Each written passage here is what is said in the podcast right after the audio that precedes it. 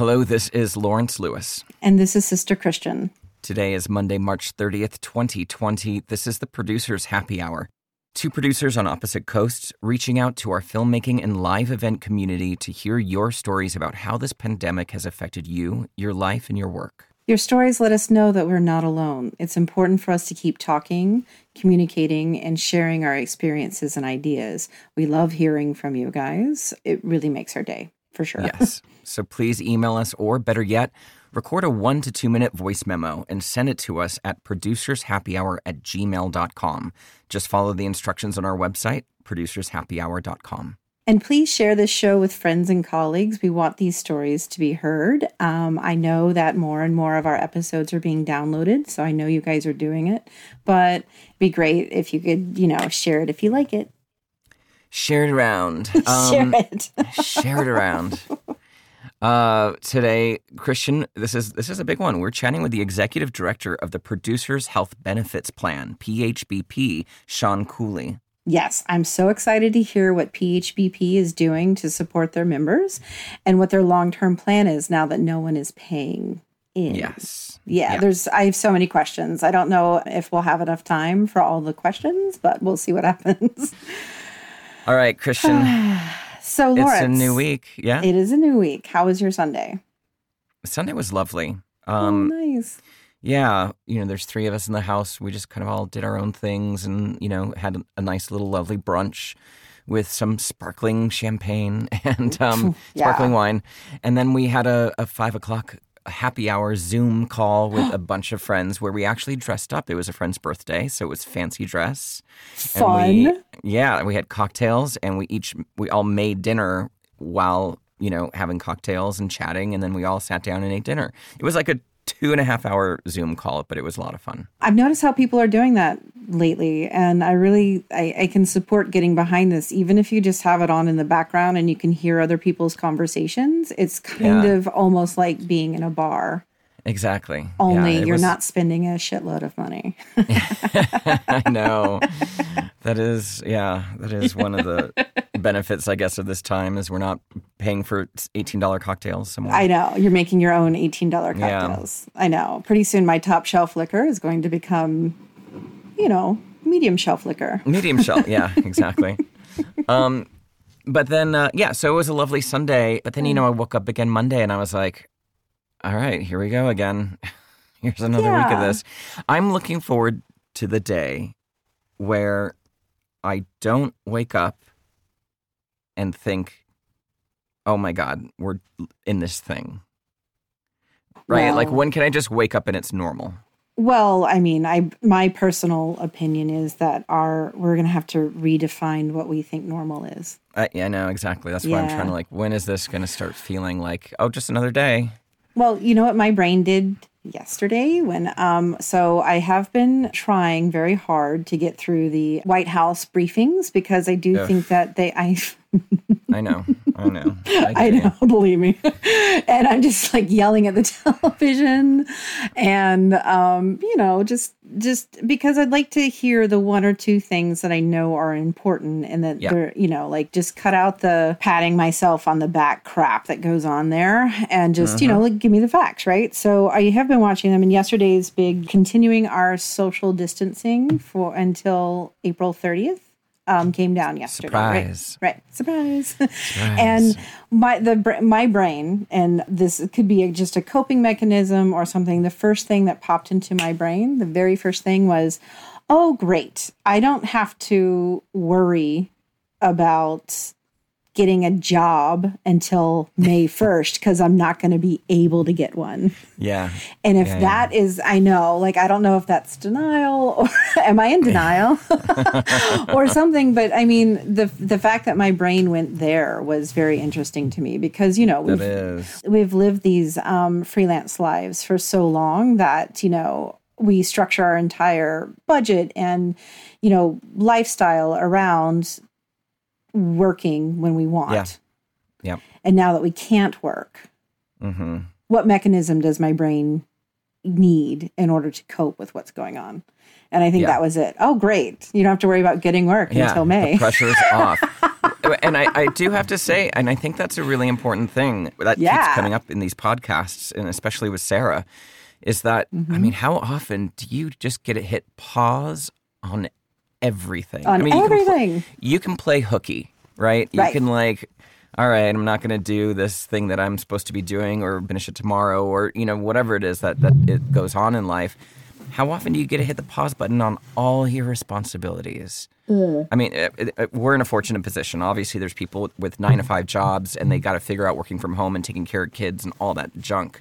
So we understand that's a much more difficult situation than than what Christian and I have.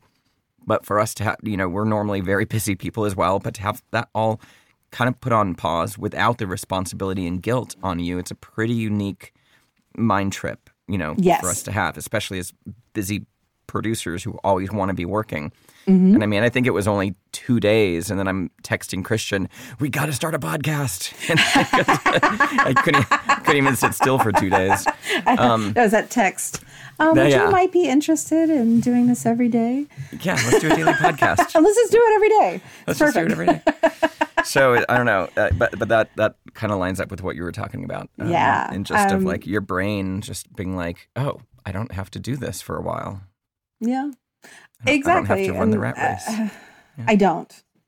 Yeah. I don't. It's a it's a bit of um, absolute privilege, which I saw an interview with a doctor in India over the weekend that was like, social distancing is a privilege Yes. because you Yeah. in America we happen to live we as in us you know the majority of us live in a situation where we can social distance we're not in a house with multiple generations of people not all of us of course that still that happens in the south but yeah it's a privilege and so Yeah. when people um, aren't doing it it's still so maddening i think people are getting the yeah it's it's starting so. to it's starting to happen I Yeah, hope. I think so.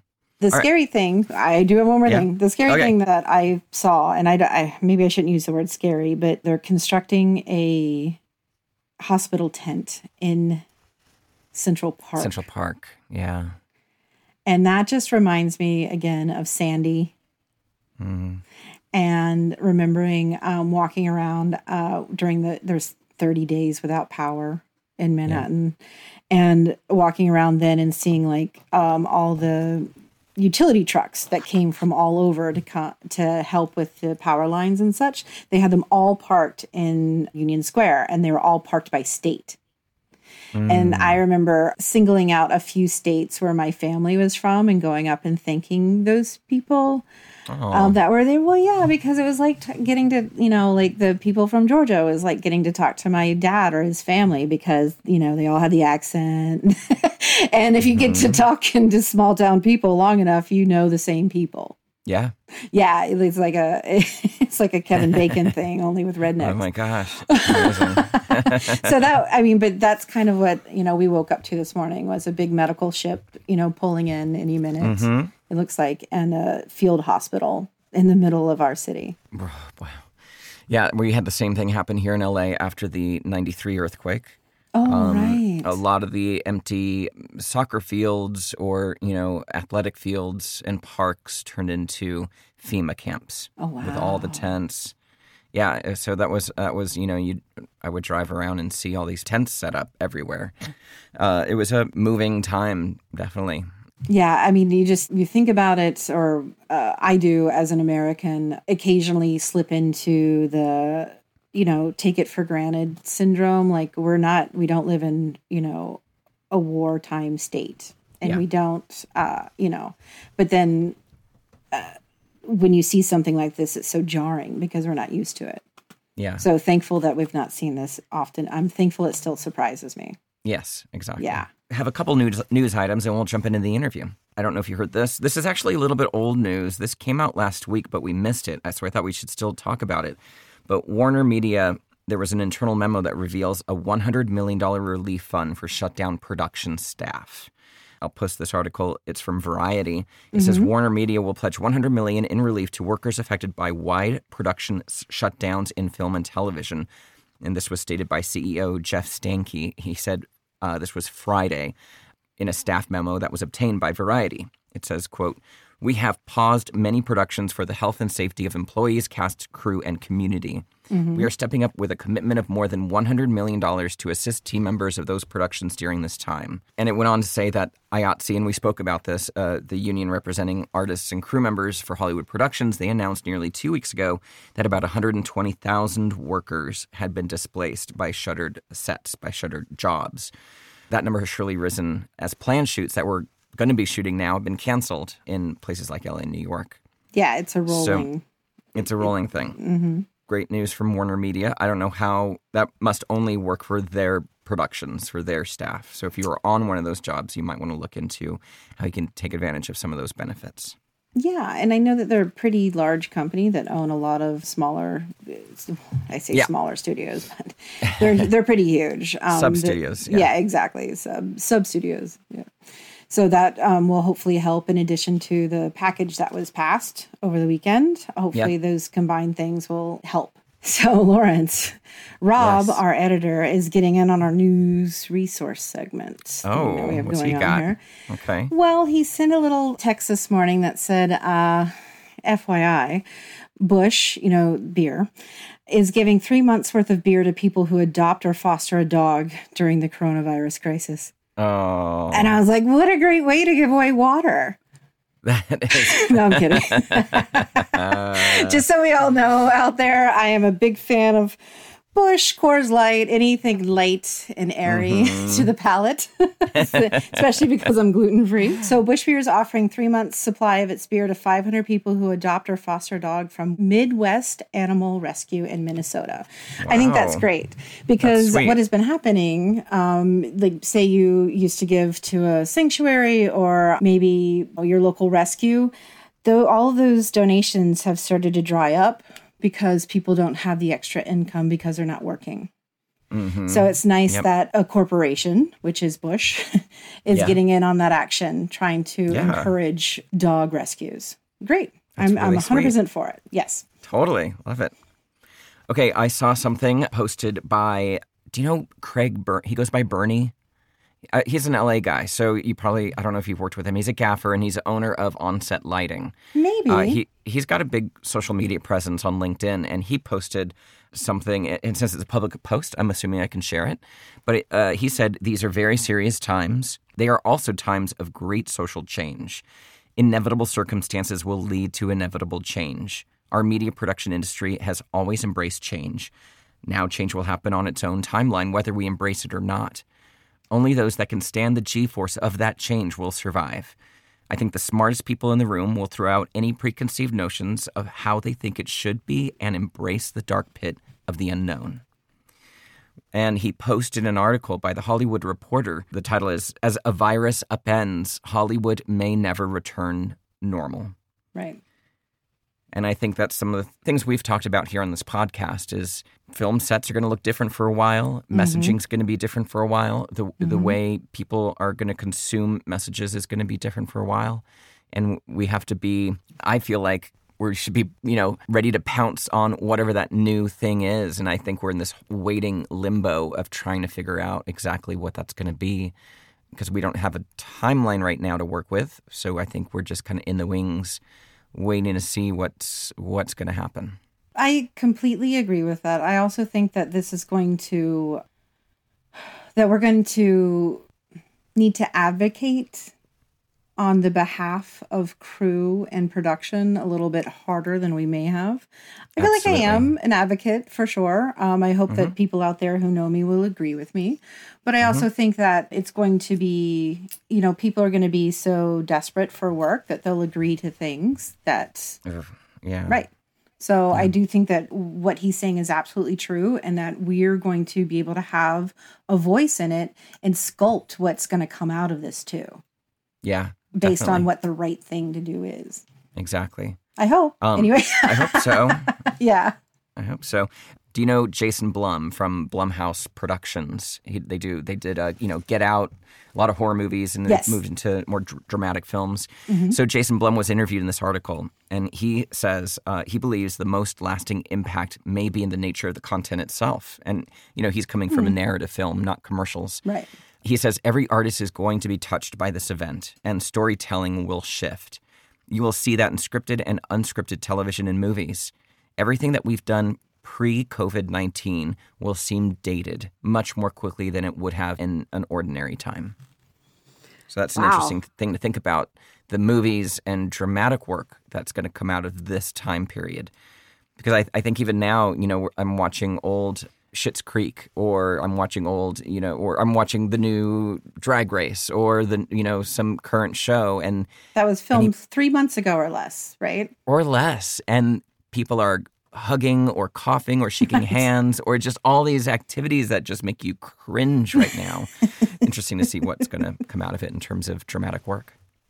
Yeah. No, I think, uh, and um, we were talking about something similar to this the other day where uh, it's going to um, affect everything we do, Yeah. Yeah, Um, it really, from- really is. how we do it to what we show, and everything in between. Hey, I want to talk about one more article that I think Oh, sure. is very, very comforting. Uh, it was very comforting for me to read, and I think it's Mm-hmm. worth sharing. It's in the Chronicle, and the, the title of the article is Why You Should Ignore All That Coronavirus Inspired Productivity Pressure. Mm-hmm. Right? It's a- an interesting article. It's written by somebody who's he's been through many different types of crises in other countries, and he's bringing that knowledge into this article. He states that even if we contain the COVID 19 crisis within a few months, mm-hmm. the legacy of this pandemic will live with us for years and perhaps decades to come. It will change the way we move, build, learn, and connect. There is simply no way that our lives will resume as if this had never have happened. And so, while it may feel good in the moment, it is foolish to dive into a frenzy of activity or obsess about your scholarly productivity right now. That is denial and delusion. The emotionally and spiritually sane response is to prepare to be changed forever. Yes, I mean, a hundred percent agree with that. And what the uh, what is that old adage? Like, if you do something for thirty days in a row, it becomes a habit. Yeah, I think it's 21 days. It's 21 days to build a Mhm. habit. Yeah, Yeah. and so uh, we're coasting right now into week three, I believe. Yeah. Yeah. So um, it'll be interesting to check in on this next Monday Yeah. and Yeah, see where we're is. at with this because it's not going to be the same. And the people who come back thinking that it is the the Mhm. people who hire us the thinking that it is those are the people that uh, tickle the back Yeah. of my brain right now. of Yeah. like, how am I going to deal with that? Yeah. well, yeah. I'm just going to sister Christian my way through it. yeah, exactly. so So I'm going to put a link to that article in the show notes, but it's a good read, and it uh, it really kind of it resonated with me because it is so you know he breaks down week one you're going to think this, you're going to feel this, week two, and so on and so on, and it and it just kind of is comforting to know that someone's been through this before in some aspect, big or small. Right. You know, it was just a good read. yeah, life changing. We're living through Yeah. it right now. living through it. You know, we had those petitions on our website, and obviously the, the bill has passed, right? So it's gone through. There is Right. going to be a fourth bill. We know that there's going to be a fourth bill coming. Has so to there be. has to be. So there's still work to do. We have on the website the um, form letter that you can state send to your state officials to make sure freelancers are covered in financial assistance programs, and the DGA. We still have the DGA's flow chart on our website, so you can kind of see what kind of employee or, or contract worker you are and follow your way through the flow chart to figure out what programs you qualify for. But this week, I think it's on Thursday, we actually are going to interview the gentleman who started the petition for the live event community. His name is Isaac Rothwell, and he started that petition that we've had on our website. Yeah. And um, for him, the fight's not over. There's still work to do. So he's going to come on Thursday, and we're going to have a great chat with him about it. So that's exciting. I'm I'm very excited to hear what he has to say about the future of large crowd gathering live events. Yeah. Yeah. He's very aware His that thoughts the on it. the yeah, very aware that the, the outlook right now is grim, but uh, but there it's not going to go away. Right? No, people it's not wanna gonna go away. People want to gather. No. Concerts, live events, branded events, it's all going to still happen. Right. So it, So- it'll be a good chat. Yeah, since music started or plays or any of that. I mean, people have been gathering to be entertained. So it's going to happen. We'll just figure out. happen. yeah. I mean, How how and when is the question. Yeah. mhm.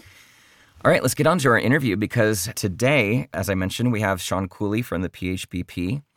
So, a little background in 2003, the AICP, the Association of Independent Commercial Producers, set out to establish a health benefits program whereby members' employers could voluntarily fund a health benefits program for their freelance production teams.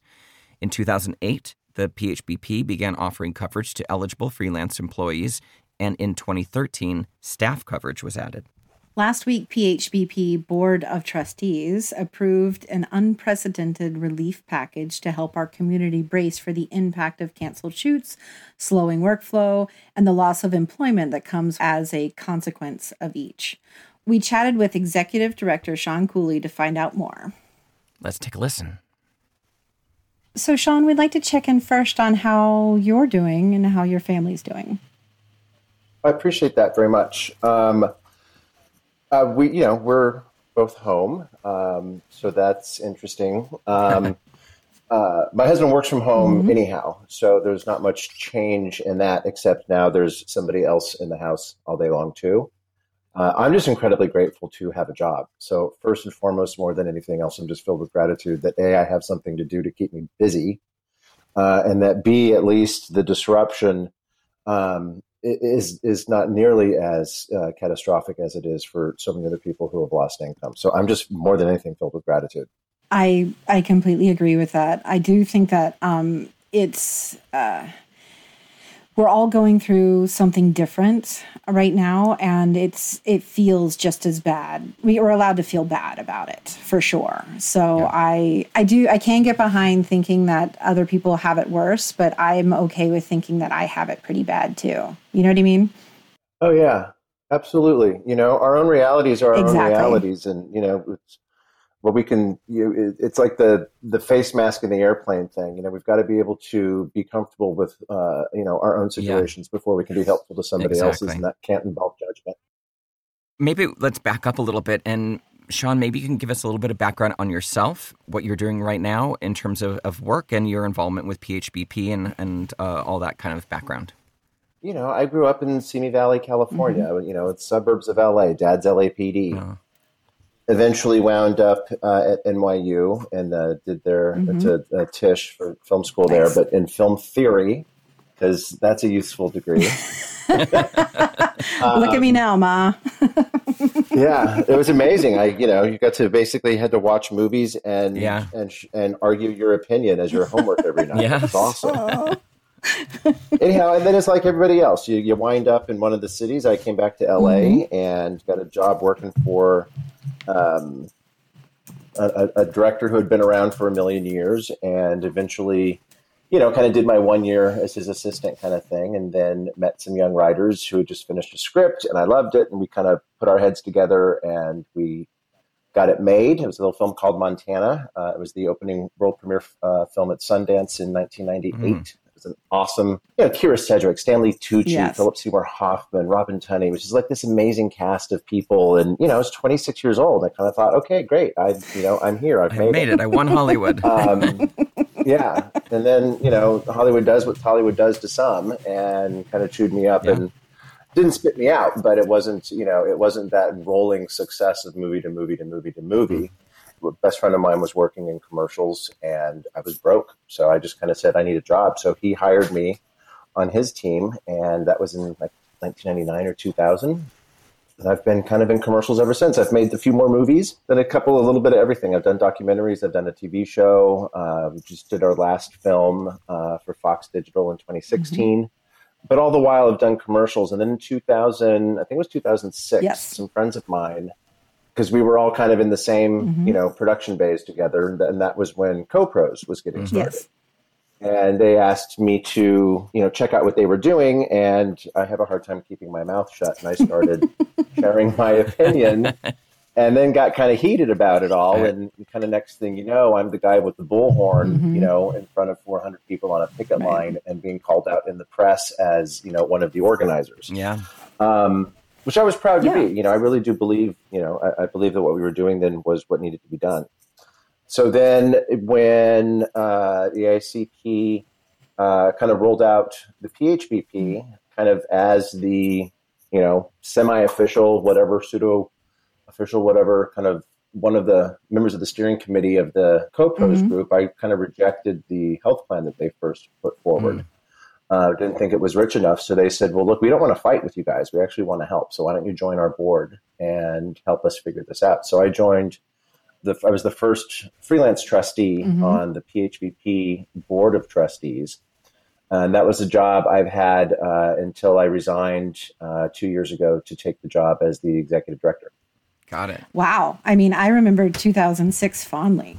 I remember where I was. I mean, I, I, I was remember at. those email threads fondly. Oh yeah. I mean, being at um, Crossroads Yeah, at the time and writing PHBP in the union section of the time card for caps. Yeah, Yeah. just stuff. It, was, was- quite a great time in New York. I think there were six of us or seven of us in New York at the time. yeah. I actually got fired from a job on the first day when they found out Mm-hmm. Yeah. that I was the production manager. Yeah. Oh, Yeah. I mean, like, wait, what? I remember I remember my producer approaching me and saying, because it was PM at the time, um, saying, uh, so uh, the company would like to know if you're going to make a problem. oh, I had that Yeah. too. Yeah. And I was like, I don't Yeah. know. What do you guys think know, a I problem is? Yeah. that's really open for exactly. And yeah, that's such a subjective Yeah. term. In hindsight, and as you learn about Mhm. stuff, you know, because since you know my role once on the board was, of course, very solely focused on making the PHBP, you know, as as Right. good as it can be. The thing that's interesting is that you know the the plan had begun its formation a decade prior, Mm. and it really did take that long for the Department of Labor to kind of figure out, like, oh, you guys Right. are kind of like a non-union version of a union, and employers are going to be doing this voluntarily. The whole thing just really did take a decade in in government regulations and approvals and all this other kind of stuff. And I see that now.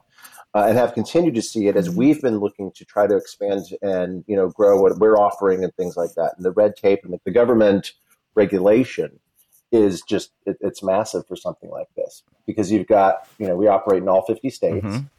so you've got and insurance is a state regulated Right. Yeah. issue Right. so you know to be compliant in every state and still do what we need to do and accept contributions from you know 220 employers Mm-hmm. for thousands of employees it's just it's tricky but it's rewarding Yeah. I'm going to break in and ask you um, can you just give a little sum up of PHBP for the listeners that we have that aren't familiar with commercial production? We have live, you know, event people here. We have crew members, like, you know, Feature who have standard people. unions. Exactly. So if you wouldn't mind structurally. Yeah, absolutely. Um, well, hi to everybody first, um, and I hope everyone is well. You know, every ca- job category you just mentioned is you know affected by this thing, events, production, everything. Um, but anyhow, uh, PHBP is the Producers Health Benefits Plan, and it is a employer-sponsored uh, health benefits plan that provides uh, health benefits uh, to commercial freelancers in the production department. So it covers line producers, production managers, coordinators, PAs, and freelance bidders. It's voluntary for the employer, but the employer doesn't get to pick or choose the employee or the job. You're either all in or all out. Nice. Uh, we've got about 220 employers. The employers must be members of the AICP, Okay. um, and that's not just an AICP thing. That's actually dictated by the Department of Labor and the IRS. I wondered about Or- that. Yeah. Sorry to break in. Yeah, because yeah. Because there's a for for the purpose of determining who gets to join an association for the purpose of insurance. They need definitions so that everybody doesn't just say, "Well, I'm a member. you know, yeah, and my and my my dog groomer's a member, and my hairdresser's a Ah, member. right.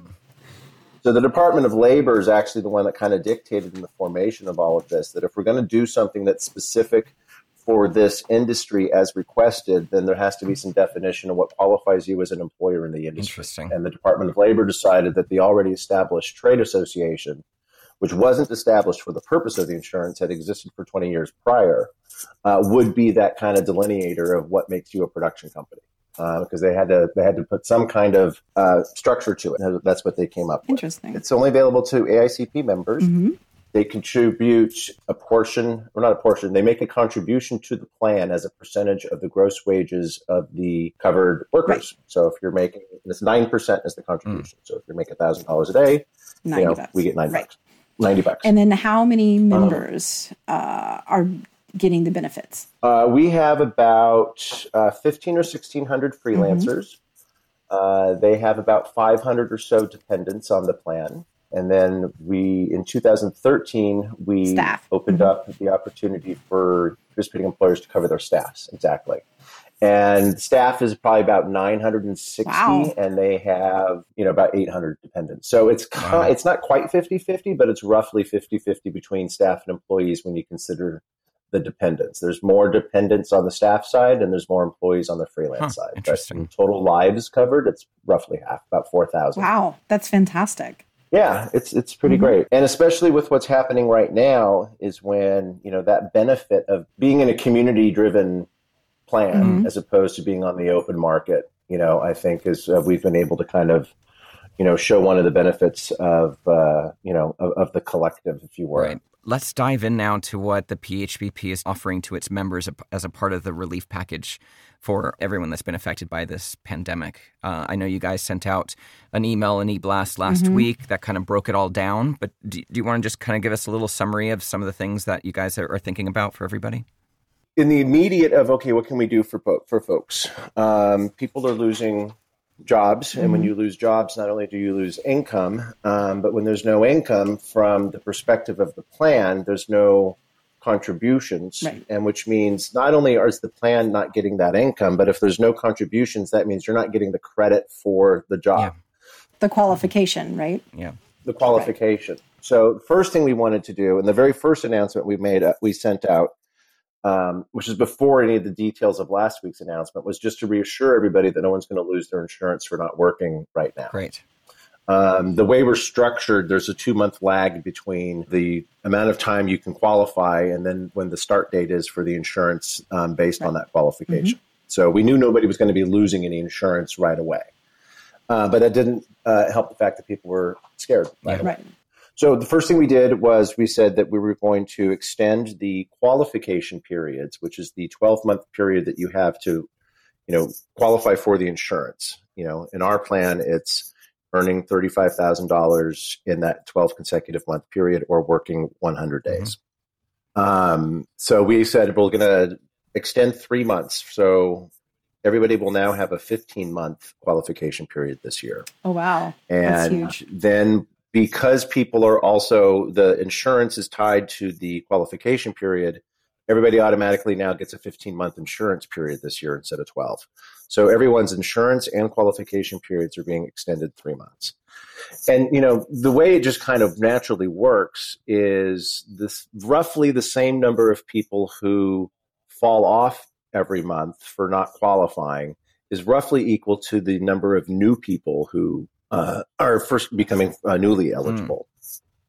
So our total headcount is roughly the same month to month, but there's you know there's there's a there's you know some outliers who um, some people who work you know I would imagine that they're working mostly for non-participating employers, right. and then if they don't qualify, they fall off, but other people kind of step up to take their mm-hmm. place. Mm-hmm. I see. So we also wanted to make sure that those people who have been working hard and choosing PHBP work for the purpose of attaining eligibility weren't getting left in the dust mm-hmm. either. By extending the qualification period, we're also extending the, the qualification period for those who are trying to gain eligibility for their insurance. Because the way we do is we look back 12 months and every month we'll look back the, the, the previous 12 months to see, you know, if you've qualified. So what we'll do now is we'll add a 13th month and then next month we'll add a 14th month and the month after that so we'll add we'll keep adding up to 15 months of look back uh, so that the people who are trying to gain, gain eligibility for mm-hmm. insurance mm-hmm. basically have the same advantage that everybody who currently has it so that we even that playing field because we don't want enough, you know anybody who's eligible for the insurance to not have it that's great so that was the first big thing yeah. we did and that is who knows what the actual end date of everything that's happening will be. So, you know, we're, we're making incremental announcements. Right. So that's good for March, April, May. and that's what I was going to ask. Without a timeline, nobody really knows when we're going back to work. So it felt, I was going to ask you, but it felt feels like an unfair question. Well, what happens if this keeps going on? Which I'm sure you know we're just going to have to look at things as, as they unfold over the next you know couple months. I'd imagine. Yeah, you know, we will. And I'm a little surprised that some of the other unions and guilds in our industry haven't stepped up with similar kind of plans of protecting people. I would imagine that the extending of the qualification period is something they, they will all do. Yeah. I don't know that any of them have formally announced it, but I'd be actually kind of shocked if, if that's just not practically what happened. Yeah. You know, there's, there's, like you said, there's no way to know when it, when this thing is going to end, but we did know when it began. Yeah. And so we want to help people from the beginning and see how long and what measures and, you know, what kind of mutations or whatever it is, who knows, right. you know. Mm-hmm. But for right now, the initial fear, the initial terror that people had about losing their insurance because of the uh, lack of jobs, we needed to make sure that uh, people could rest, yeah. rest assured that that wasn't. That's great. So then, and then the second thing we did is because obviously also uh, there's no income for a lot of folks, is we wanted to eliminate the monthly out of pocket. So the insurance is free for the employee. Right. Um, but there's a small uh, co uh, co-payment kind of a thing for dependents. Mm-hmm. So we charge a, a, small monthly fee to add dependents. So we're waiving that fee. Um, we also, once you're in the plan, try to make it hard to lose it. So if somebody is trying to requalify for existing insurance and they fall short of the number of days they've worked, they have uh, we have a what they call the bridge. Mm-hmm. So you can pay basically like eight dollars and fifty cents for per day you're you're shy. So if you only work eighty days and you need hundred, it's eight fifty times twenty. The twenty days you're shy wow. is your monthly bridge payment that month to be able to keep the insurance. Mm-hmm. So if somebody's pay, ends up paying, you know, 150 $200 a month for insurance, but it's, you know, a $600 insurance yeah. plan, um, it still huge. saves them a lot That's by huge. not having to go out onto the open That's market. huge. So we're waiving those fees as well. Oh, wow. Amazing. And then we're also waiving, because we do our insurance in tier levels based on mm-hmm. the income. Um, and that's something we had to implement last year uh, because the cost of insurance just goes up it's insane yeah. how much the premiums go up every single year. If we're receiving contributions for someone that, you know, the contributions we receive don't even pay 20% of the insurance, you know, we don't want to throw those people out. We needed to find a less expensive insurance that was still, you know, a good insurance. And although people have opinions on what the HMO right. is just by the nature of having that kind of gatekeeper relationship that you need to have, which is inconvenient. I understand that. um, it's especially inconvenient for freelancers, yeah. and I get that too. But when the cost of the coverage is going up, so you know, goes up so high, this was uh, a way for us to keep everybody in free healthcare. Yeah. But if you're in the middle tier, we either you can buy up to the more expensive mm-hmm. plan. So we're waiving those out of pocket fees nice. now. So we're waiving everything that you would be spending on a recurring monthly basis for the next three months, we're waiving that. That's amazing. That's huge. Yes. For everybody. Yeah. It is pretty huge, that actually, is. you know, um, because if you've got, you know, three kids, that's, you know, $550 yeah. a month. Yeah, that's a lot of money. I mean, healthcare on its own is expensive if you don't have it, but yeah, yeah. I mean, and that $550 that they're saving is for a health policy that costs us like twenty two hundred right. a month. Mm-hmm. So we've waived um, qualification mm-hmm. periods, mm-hmm. we've waived the coverage periods, mm-hmm. and we've waived all out of pocket monthly recurring fees for the freelancers. So those are the three things we were able to do right away for our freelance That's community great. and for our staff community. Mm-hmm. One of the things that we've been getting a lot of questions on is, you know, if I need to furlough or lay off a staff member, yeah. can I continue to pay for their insurance coverage? Because once you're no longer an employee, then you're no longer able to be on the employee coverage. Right. That's just you know that that's Plan. that's policy yeah. from the insurance carrier. They've all stepped up and said, we will extend uh, the opportunity to keep your employees if you've laid them off or furloughed them on your employer plan through the end of May. Wow. Uh, so that's something that the insurance companies allowed us to do with uh, you know with everybody. That's amazing. Uh, and then what we've done on our own was then say, we're going to temporarily waive our rule that only full time employees can be covered. So that if you're trying to keep your company afloat and moving people, you know, if the option is furlough, layoff, or move them to part time, we don't want the right. insurance to be a deciding factor mm-hmm. in that. We'd like it to be, you know, a way, because what we're finding is that employers aren't looking for a way to get out from under the burden of the insurance payment. They're looking for a way to keep the insurance right. in place, even if they have to reduce the hours or reduce the pay or lay yeah, off the employee. Yeah, exactly. So we're trying to do everything we can to help the employers keep their employees on their health plan as long as possible. So we're allowing the uh, part-time employees to stay on for three months as well. And then the last thing we're doing so COBRA continuation coverage mm-hmm. for people who don't know what COBRA is.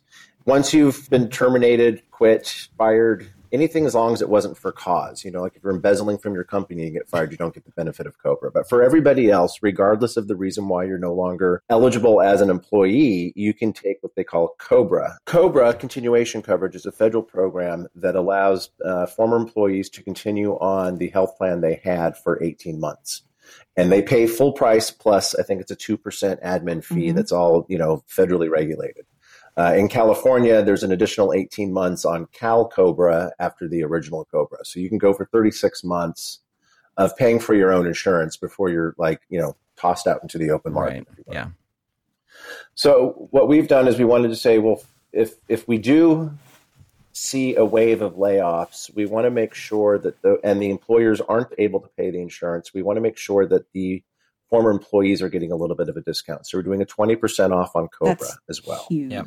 Yeah, that's great. Also, for everybody currently on Cobra, because a lot of those folks are freelancers mm-hmm. who didn't requalify but are trying to requalify.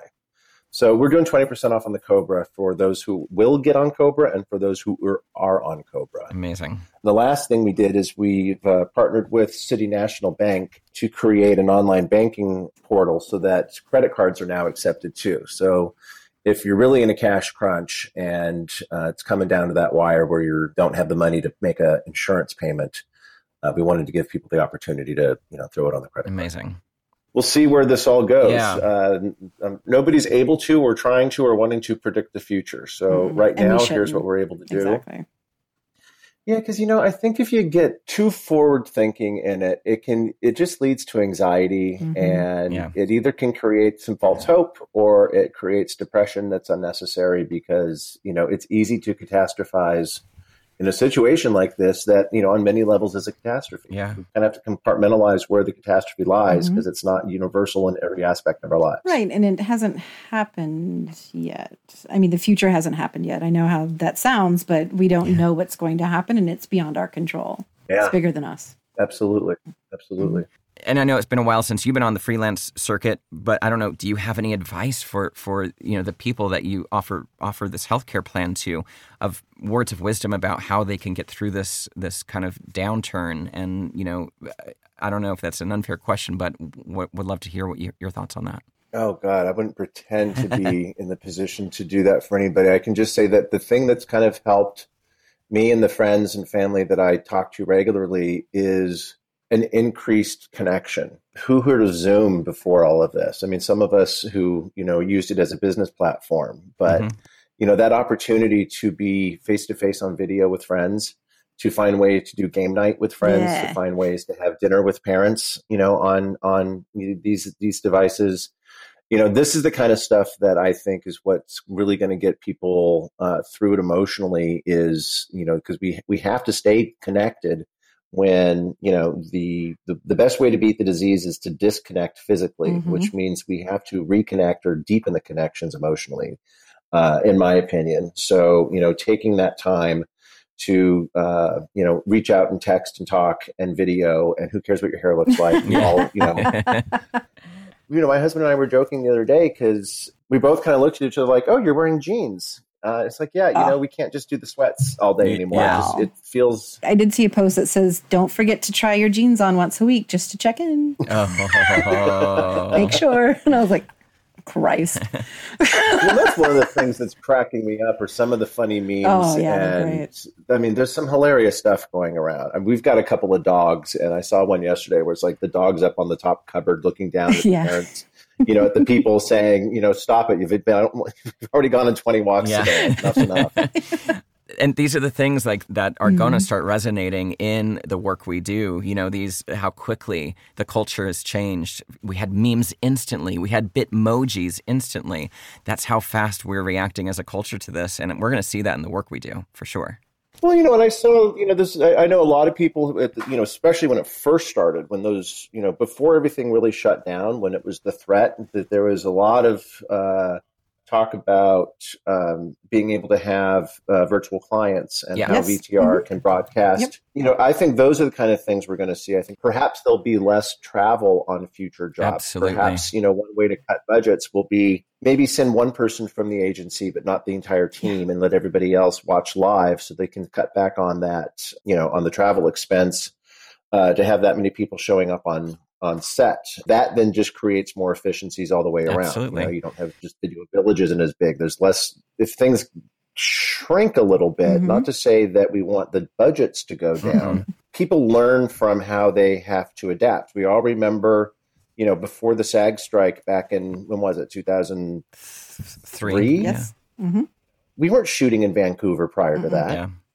Not at all. You know, people learn, oh, I can go overseas and out of the country and, and actually save money. So I think we're going to find that, you know, when we wake up from all of this, there's going to be ways to be more efficient that we haven't thought of that are going to be kind of forced upon us as a way to fix a current problem, but then will reveal themselves to be you know permanent solutions to improving things exactly i keep saying you know our world's got instantly much much smaller personally, right? So you're in your house now. You don't go much further. You're thinking about your friends, your family, your loved ones. Eventually, that's going to unfold into the way we do these jobs. Everything's just mm-hmm. going to get a little bit smaller, not in terms of scale or scope or money, but efficiency is exactly what you're saying in, in what we do and how we do it. Do we really need, you know, 14 agency and client sitting in Video Village? Maybe it depends not. on what they think. yeah. You know, everybody's, uh, you know, and not to say that their value to the project is diminished no, at all. No, but, but we can provide that, them you know, a way. They can, their, mm-hmm. their value can be expressed in a, in a less expensive way from their monitors in their offices. Absolutely. Exactly. Absolutely it never ceases to amaze me the way that the production community can solve a problem instantly. Instantly. The ability, and it's just, you know, it's a skill set, obviously, you know, that must be had to be successful in the business is that opportunity to predict what's coming around the corner mm-hmm. so that you can kind of estimate whether or not your current fix is going to be a future problem or not. Because you have to kind of see what the domino effect of everything is. I mean, if we had a production manager in the White House we'd be three months ahead of the oh, game of where we are. I'm right volunteering right now. I have in the past. Like I would run this shit so much better. just, just so everyone knows. Yeah. I mean, there'd be a common sense approach laced with honesty. Um, but, you know, for a lot of people who are experienced in production, what that second career is, I would think that every one of us would be qualified to be in the kind of management levels of you know FEMA and the Red Cross exactly. and all these other things Absolutely. that have to organize quickly and respond instantly. Absolutely. I 100% and agree with that. This may be the time that inspires people to make those kind of shifts and find mm-hmm. out how their skill set applies to other things that maybe are more fulfilling. Not to say what we do is not fulfilling, but you know, now's a moment of, of reflection upon that, and you can see what our weird set of skills, how it works for other things which is an interesting moment in time, I think, for everybody. I do. Yeah. Mm-hmm. I agree. Sean, how can, can, if people have questions about their coverage, how can they get answers? Is there a place for them to call, to email? Is there a website? So our website is phbp.org. There's a banner on the main page uh, for coronavirus COVID 19 mm-hmm. dedicated mm-hmm. Uh, uh, section of our website. It has all the information there as far as what Anthem Blue Cross, our uh, medical coverage, is doing as far as specific uh, policies that they have. There's an app that they have that is a symptom tracker. Yes. Uh, it's called Sydney Cares, and you can download that. And if somebody's fearful that they might, you know, be showing symptoms, it can you enter what your symptoms are, and it tracks you. And if it's necessary, it elevates it to a conversation with the nurse or a doctor, and then elevates it and elevates it and elevates it until it eventually, you know, if needed, will direct you to uh, proper care facility. If somebody has questions as far as just regular coverage, all of that information is on our website, including in the documents and resources for the printed versions and the legal versions of everything. Mm-hmm. But if it's a quick question, send us an email. It's much faster. You can reach me at Sean, S E A N C, uh, as Sean Cooley, Sean C at phbp.org. Our administrator, though, who handles everything to do with billing and all the administrative work, uh, that's staff at phbpbenefits.org. And there's a third party administrator uh, administrator named BeneSys Systems, mm-hmm. and uh, Barry Barry Oshiro is our guy over there, and he's fantastic. So he and his team handle all the day to day operations from an administrative level, and then you know our office, of course, uh, if it's if it's non administrative, uh, then those those questions should come to me directly. But the office is closed, so really no point in leaving a voicemail. Uh, it's best to just send me an email. Good to know. We'll put that contact information in our show notes. Yes. Sean, thank you so much for your time. We really yes. appreciate you coming on and, and, letting us know how you guys are modifying what you do to, to help everybody during this crisis. Yeah, and we'd love, we'd definitely love to have you back in a couple of weeks, just uh, as things shift, because we do understand this. Uh, it's a pretty fluid situation right now. So yeah, if there's yeah, any updates really or something, it. yeah, yeah. Yeah, I'd be happy to stay in regular contact with you guys as things develop uh, to you know help share uh, what PHBP is doing mm-hmm. for our members and for those who want to be our members, and you know just for the community at large. So thank you so much for uh, for having me on. I appreciate it. yeah, it. Thanks for your time, Sean. Thank you so much. Great interview with Sean. Uh, very knowledgeable. I wonder. Um, I should have asked this, but I didn't. I wonder um, if when he was a PA he ever thought he would know this much about insurance. it just came so natural. Everything, yeah. of course, it does. It's his job. But I'm just thinking, like when he was in I mean, film I, school. I mean, that's you know, it is exactly what he was saying. You know, yeah, our skill set. We dive in and we learn quickly and we absorb quickly. So I'm sure it came rather naturally because that's just kind of the, who production people are in general. Are. We become mm-hmm. experts in a topic very, very quickly and figure out logistics and the inner workings of it, you know, pretty succinctly. I agree, and I can see that his while he was talking about uh, what he did, I I thought about the transition time between production managing and producing because I feel like that's the time when you realize that yeah. as a producer, there's multiple entities at work: the production yeah. company, the agency, and the client. And as a PM, you're you're basically for the production company and the crew, right? Yeah. So that morphing into, uh, you know unfortunately going to have to compromise here, but you know, you get yeah. benefits here, I think um, is a interesting um, path. Yeah, for sure. He followed. Yeah.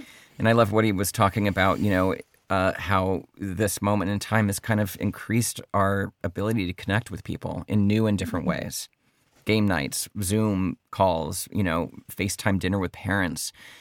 All that's interesting and, and that that is going to reflect in the work that we start doing when we do go back to work. So I, think it's a really interesting moment to pay attention to what's going on now because this is going to be kind of our new norm and all things moving forward that we're going to be producing are going to look back on this or going to somehow be couched in this experience right now.